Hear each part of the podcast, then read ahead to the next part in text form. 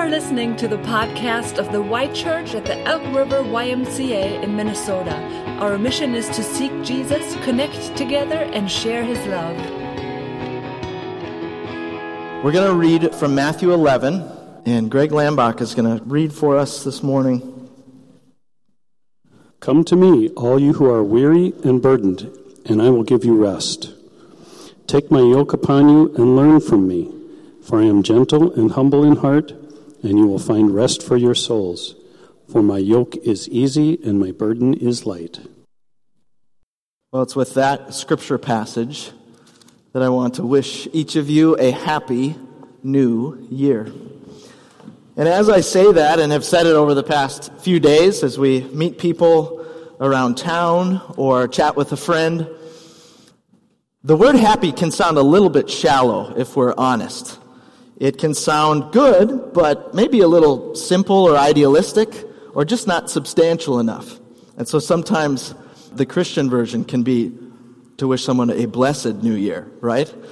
But that is really just our English connotations that would give us that sense. Well, we might think as we feel the word in American English, you know, it's a feeling word and it's not a very deep one. And maybe even our adult cynicism starts to seep in as we wish people a happy new year. But happy is a Bible word and it's a rich word.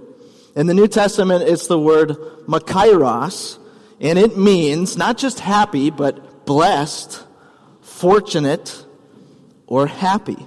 Yes, a feeling word, but it's the feeling associated with receiving God's favor. So it's the word that starts off each of the Beatitudes. I don't know if you've heard that term before, but in Matthew 5 is where we have lines that say, Happy, blessed are the poor in spirit, for theirs is the kingdom of heaven.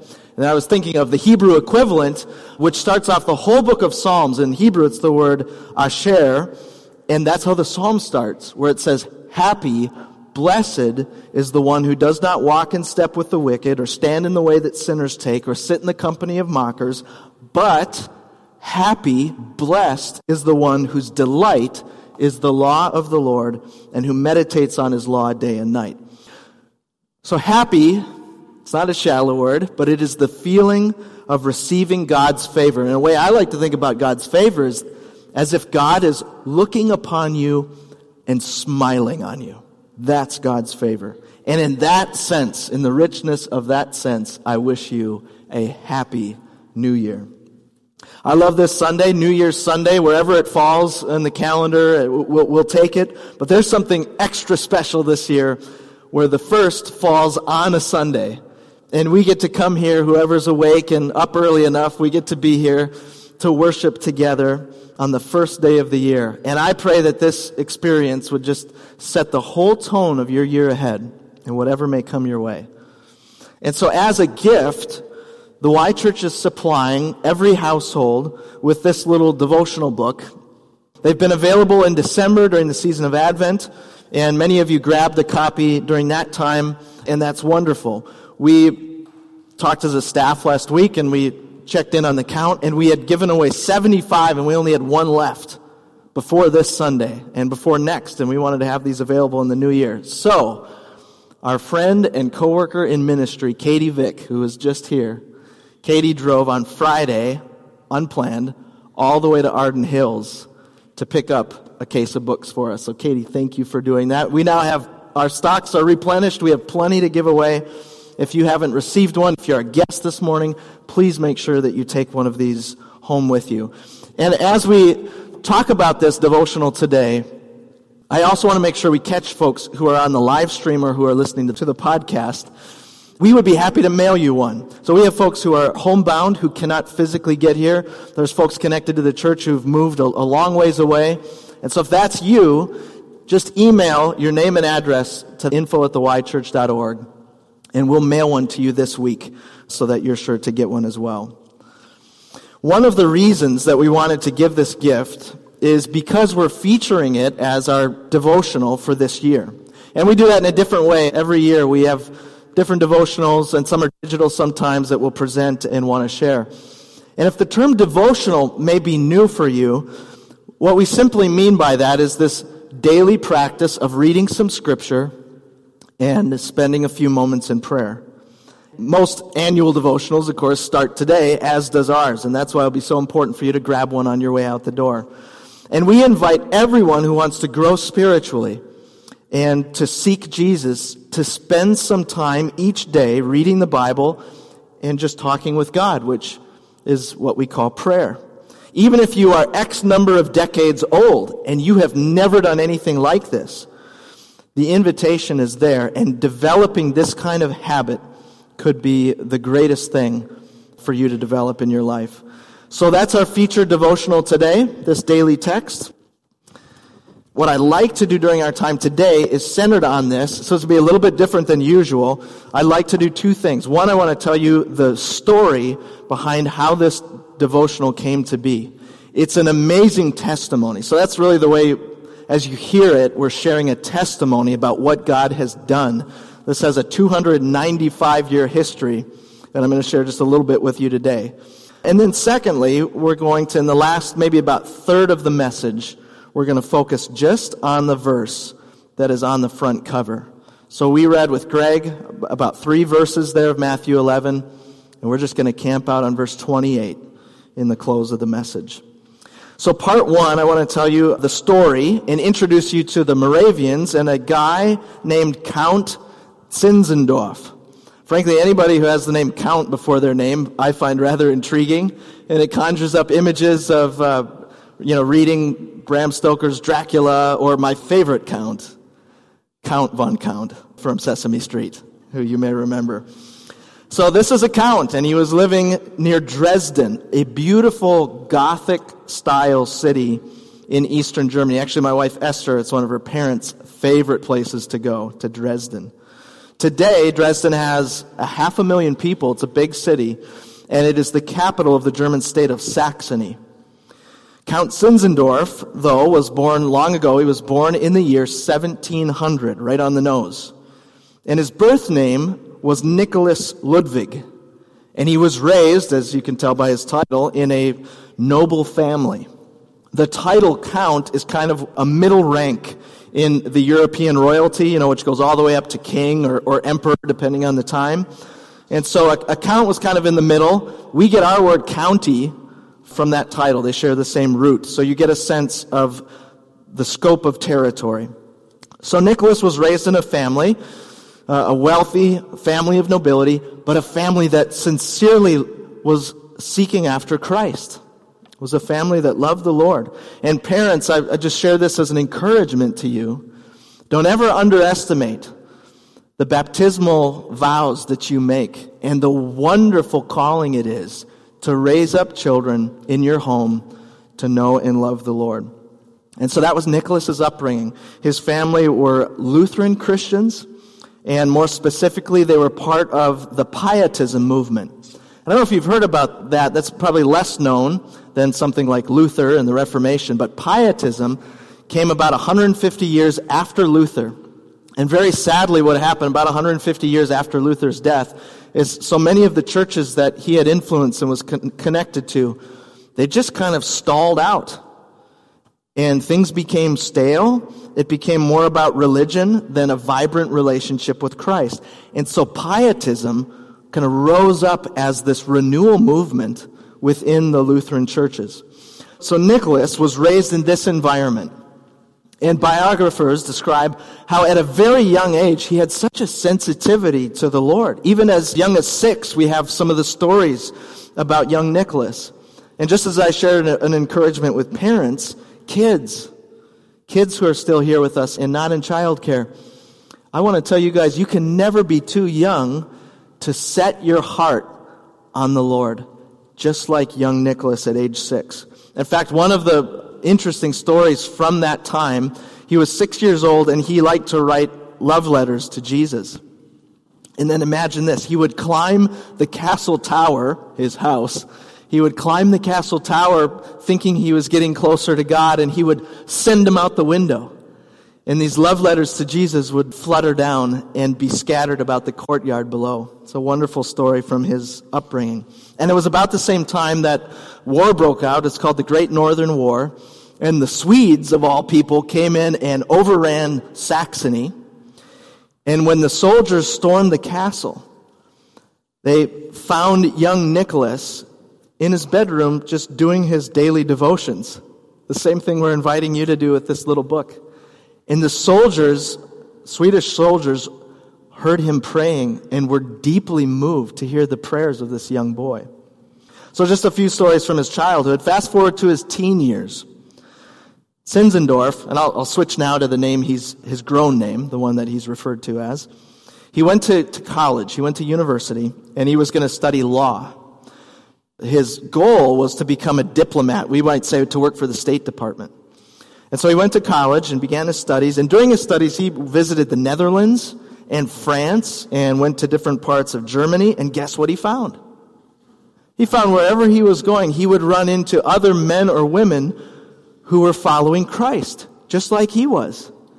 And so, those of you who are thinking about filling out an application or have already applied and you're planning on going to Germany this summer with us, I mean, there are profound things that can happen when we get outside of our bubble and we go to other parts of the globe and we see how God is moving among the people there. And that's exactly what he experienced. At age 19 or 20, Zinzendorf had a significant experience that I want to tell you about. And it happened, of all things, via art. Where's Donna Lambach, a wonderful artist? Gail West, a wonderful artist. He went and saw a famous painting. Actually, some of our students, we were at that reality conference, we heard about this painting. Ecce Homo is the title. It's Latin. It means behold the man. And this painting is a picture of Jesus standing before Pilate on trial. And Zinzendorf goes to this museum and he sees this painting and he's so moved by it that he describes it as what we would call an infilling of the Holy Spirit. And what he said upon that occasion, 19, 20 years old, he said, I have loved Jesus for a long time, but I've never actually done anything for him. From now on, I will do whatever he leads me to do. And that commitment was the launching point for the rest of his life. So, two years later, Zinzendorf is back home. He's now in charge of the family estate. And these Moravian Christians come to his castle and they're seeking refuge. They're seeking asylum, a safe place to be. The Moravians were from what we now call the Czech Republic, where Grace from our church staff, she was at a YMCA Christian mission conference in the Czech Republic this summer. So that's exactly where the origins of this are going to take us. And they come looking for refuge, these Moravians. And they were coming because they were following the Bible teachings of a guy who had lived some 300 years earlier named Jan Hus. Kind of got to pucker your lips for his last name. Jan Hus. J A N H U S. Jan Hus was also a Czech, and he predated Luther by about 100 years. And some consider him to actually be the first of the reformers. He had a huge influence on Luther and Calvin and Wesley and, and so many others. And Jan Hus grew up poor, and he was, had access to the Bible, like you and I have today, but people didn't. He, he grew up poor, became a priest, so he could actually have a Bible and read the Bible. And he saw that what was happening in the church did not match with the things that he was reading in the Bible. And so he started to teach the Bible. It led to him being excommunicated, it led to him being imprisoned, and then eventually executed. And I'm going to spare you the details of his execution, but I will share this with you. As he was dying, the onlookers described how they heard Jan Hus singing the Psalms. And in his dying words, he prophesied that God would raise up others whose call for reform in the church would not be suppressed. And 68 years later, Martin Luther was born. Amazing story. So the Moravians were the Czechs who were followers of Hus and his teachings some 300 years later, and they're still being persecuted in their home country. So they flee to Germany. They hear of this man named Zinzendorf, and they go and they knock on his door seeking a safe place to live. And he has this vast territory, And as a fellow Christ follower, he welcomes them in. And he gives them this whole area of land and tells them to build a village and to settle down. And they name their village Herrnhut. H-E-R-R-N and H-U-T. It's two German words put together and it means under the watch of the Lord. And guess what happened? Nothing remarkable. But this kind of stuff, when people seek Jesus together. They love the Lord, they love their neighbors, and life flourished in this place. You might even say, in terms of our own mission statement, what did they do? Well, they were seeking Jesus, connecting together, and sharing his love. And it showed up practically in their lives. And they would get together in their village and they would study scripture and they would meet for prayer. They would not send an email, but they would submit their prayer requests and, and they were doing life together and in, including Zinzendorf who had given them the land. Well, he started to mix into this, and they were leading as a team. That's also, I think, a key feature of a healthy church. They led as a team, and Count Zinzendorf was a leader among them. To the point that one evening, during an evening service, a prayer service, worship service, it was May 3rd, 1728, and young adults, so students, young adults, pay attention here because if you're doing the math, if he was born in 1700, we're talking about a 20 something. And that evening, Zinzendorf had a Bible verse that was on his heart and that he shared with the group as what he called a watchword for people to take home and then to take with them through the next day to think on this verse and pray about this verse. And that is how the idea of a daily text came about. A daily watchword. In Germany, they call it a Losung.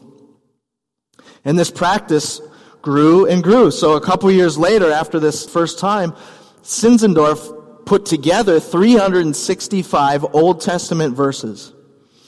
And he put them in a bowl, and then they drew them out by lot, and they assigned the verse that came out to each day of the year, all the way through the year.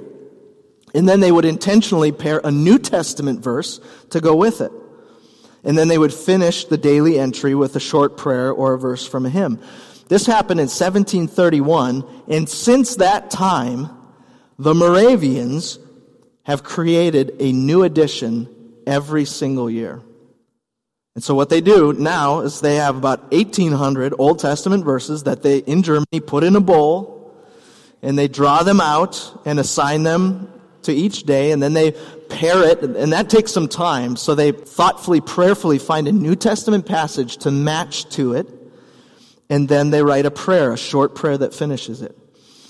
And what we should know is that this tradition likely would have never reached us or many other people except for the very next year, 1732, the Moravians started sending out missionaries all over the world.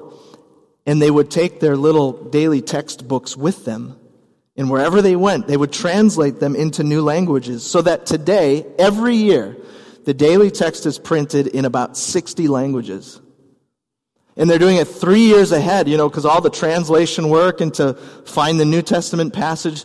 So the passages that you and I will read starting today were selected three years ago in 2020. So a lot of thought, prayer, and preparation goes into these little books. And that's our simple invitation to you today, is this year to give this a try. Now, our edition is an English version that is published by a Minnesota couple. They're named Pastor Johan and Sonia Hinderly.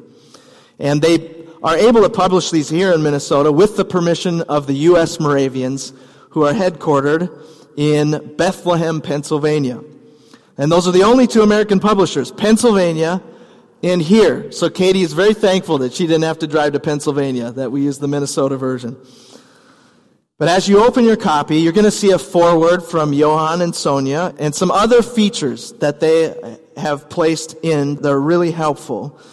And in the opening pages, I want to mention this today on the first of the year. Uh, the Vikings don't play till what, 325, I think, so you have time after church, after your nap, before then.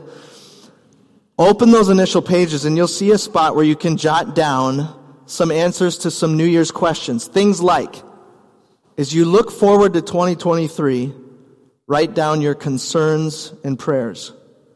another little section says, What are your greatest hopes for this year? What are your greatest fears? And then here's how it's laid out. Here's how you're going to use this devotional. Each Sunday, we'll start with a watchword for the week, a Bible verse as a theme for the week, and then a few lines from a hymn. And then each day, so Sunday and, and every single day, is going to have the three components dating back to 1731. So you'll first read an Old Testament verse, then a New Testament verse, and then a prayer to finish. And then after that entry, if you're interested in doing some more Bible reading, there's a great option here. If you like doing a Bible reading plan, they have that embedded in. So each day, the first listing will take you through the entire Bible in a year, which I think is about 20 minutes of reading each day if you gauge it that way. But then the second one, where's Kurt? Kurt and I are t- this is more our pace, I think, right?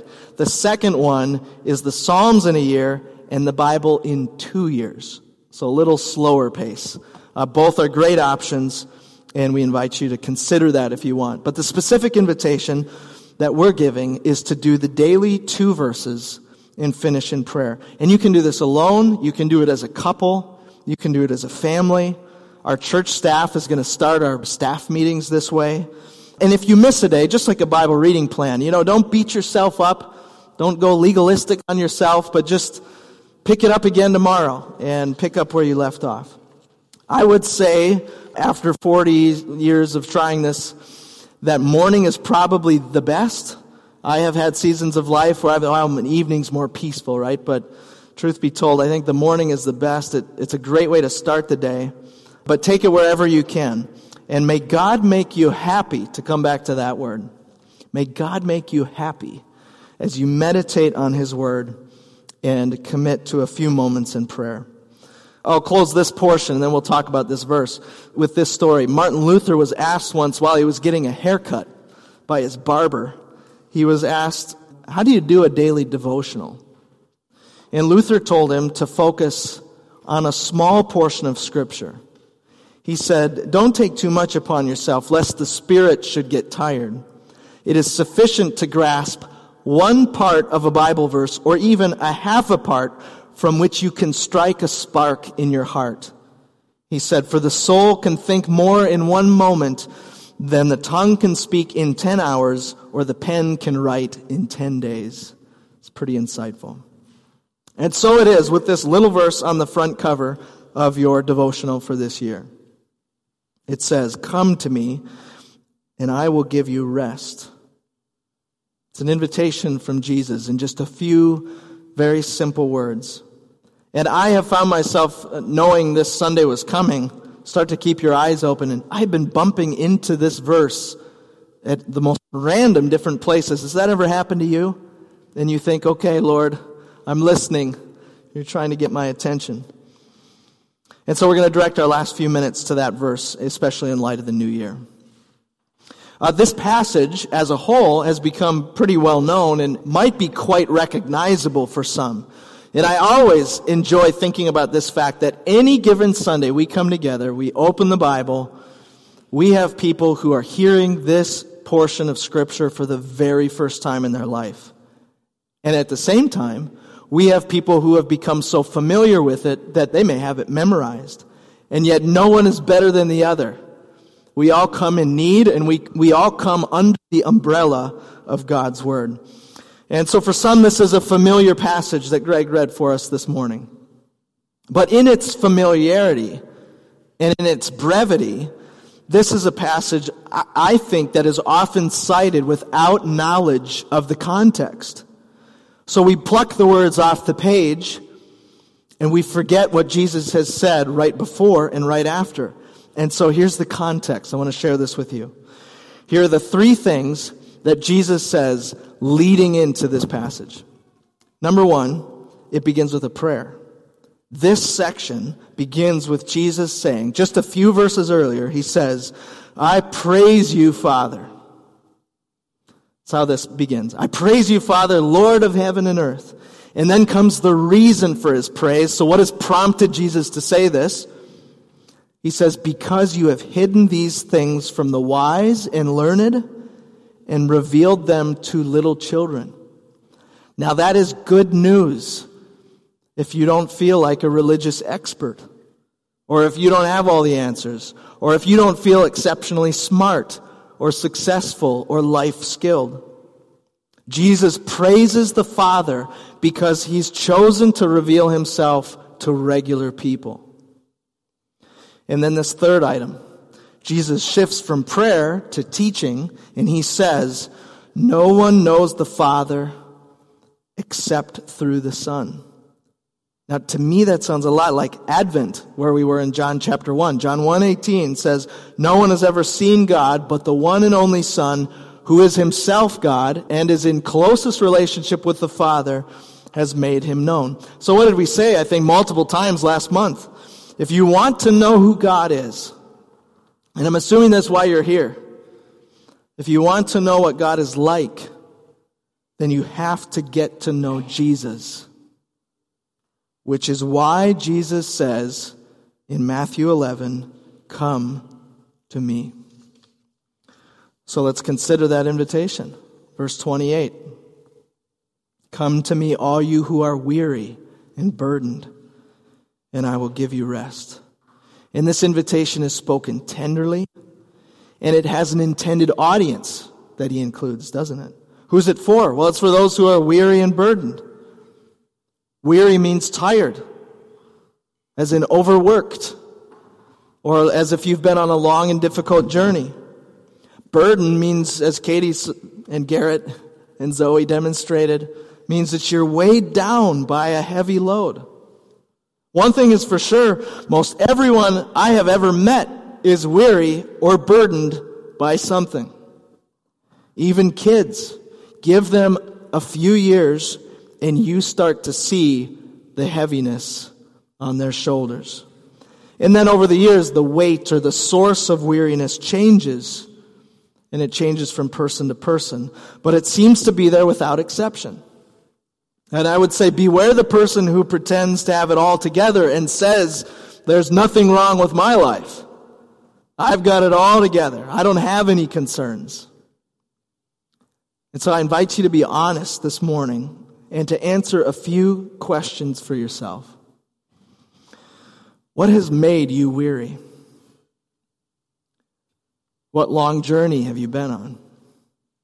And what now is weighing on your mind? What has become too heavy to carry? And whatever it is, and my guess is it's probably multiple things. Jesus' invitation is extended to you. Come to me. And when you do, what do you find waiting for you? A promise. He says, And I will give you rest. Want to share this brief illustration to close. I don't know if you followed the World Cup or saw the final. But there's a player from Argentina called Lionel Messi. He led his team to the championship. He's now 35 years old, which in soccer terms makes you old. And he finally won the championship that was so elusive for so long. But he's arguably the best player in the history of soccer. You know, the debate now, Pele just passed away if you follow the news. So is it Pele? Is it Messi? It's one of the two. But here's the noticeable feature when you watch him play.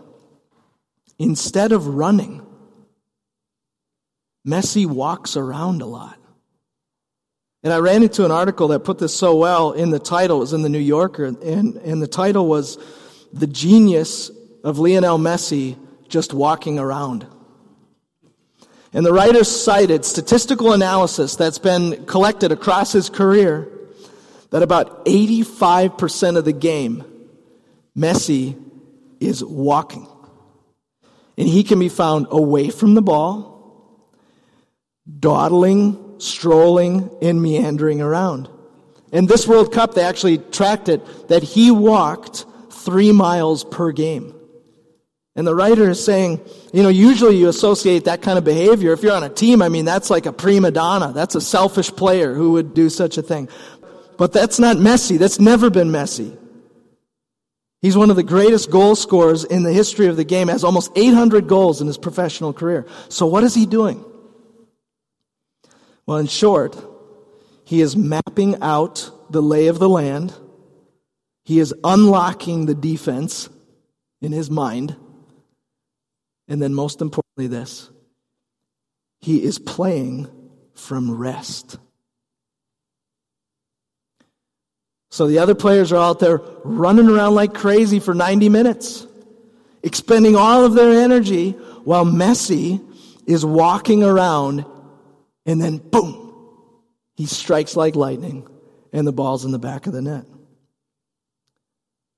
Right after this passage, Jesus will talk about Sabbath rest. Context, right? And the principle is clear. This is what I want to share with you to close. Our work flows out of our rest. We work out of rest, not the other way around. And so Jesus' invitation is very simple. He says, Come to me, and I will give you rest. And everything else will work out from there. And so in 2023, you are invited to more rest. You're invited to less weariness, to less weight on your shoulders, and to more rest. But not rest for the sake of rest, like you're going to take more vacation or put your feet up more. Maybe, maybe you will. But the rest I mean is the sense of coming to Jesus and knowing the Father and being content. Yes, even happy. Let's bow and pray together. Lord, we thank you for the gift of life this past year. A year undoubtedly marked with highlights, but also, Lord, for each of us, unique heartaches and difficulties. And yes, Lord, even with the happy prospects of a new year, we come this morning and we are weary and burdened. We thank you for your desire to lift these things from us and that you call us to come to you as children. And so we do that today. And we commit this new year to you and to your purposes today on the 1st of January 2023. Lord, we ask that you would be at work in and through us as we rest in you. In Jesus' name, amen. Thanks for listening to the Y Church podcast. For more information about the Y Church, check us out online at theychurch.org.